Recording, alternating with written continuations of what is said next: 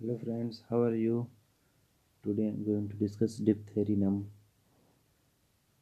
especially adapted to Rhestomus diathesis scrofulous, psoric or tubercular person prone to catarrh, affections of throat and respiration, mucous membranes, patients with weak or exhausted vitality hence are extremely susceptible to the diphtheritic virus when the attack from the onset tends to malignancy. You can compare it with caninum merckxii. Painless diphtheria.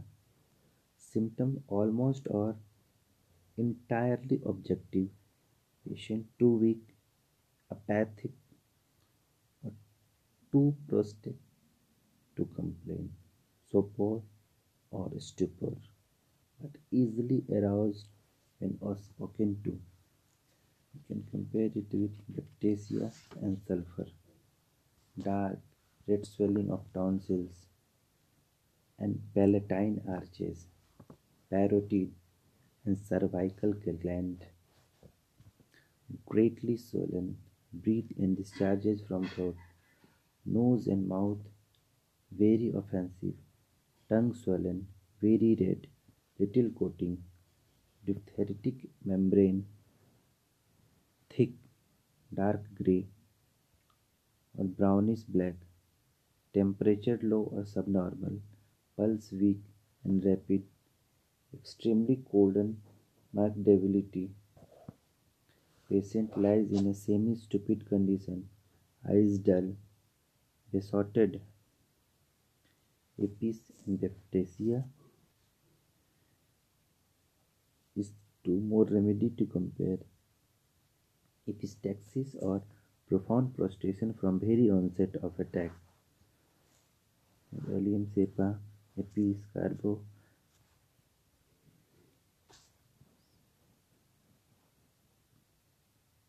collapse almost at very beginning.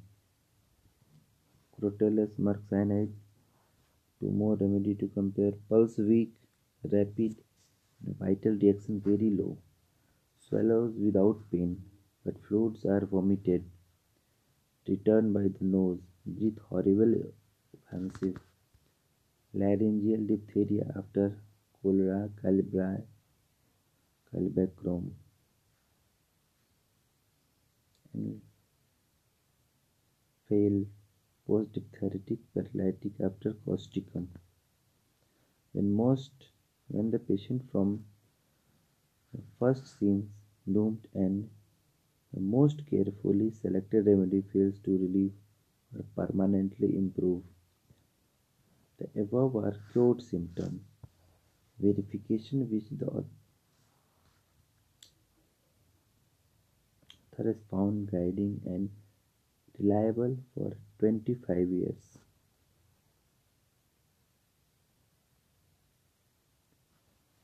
One thing to remember, it should not be below 38 potency.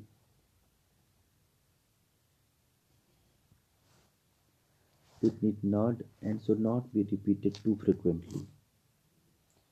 Okay, thank you. Hope you enjoyed.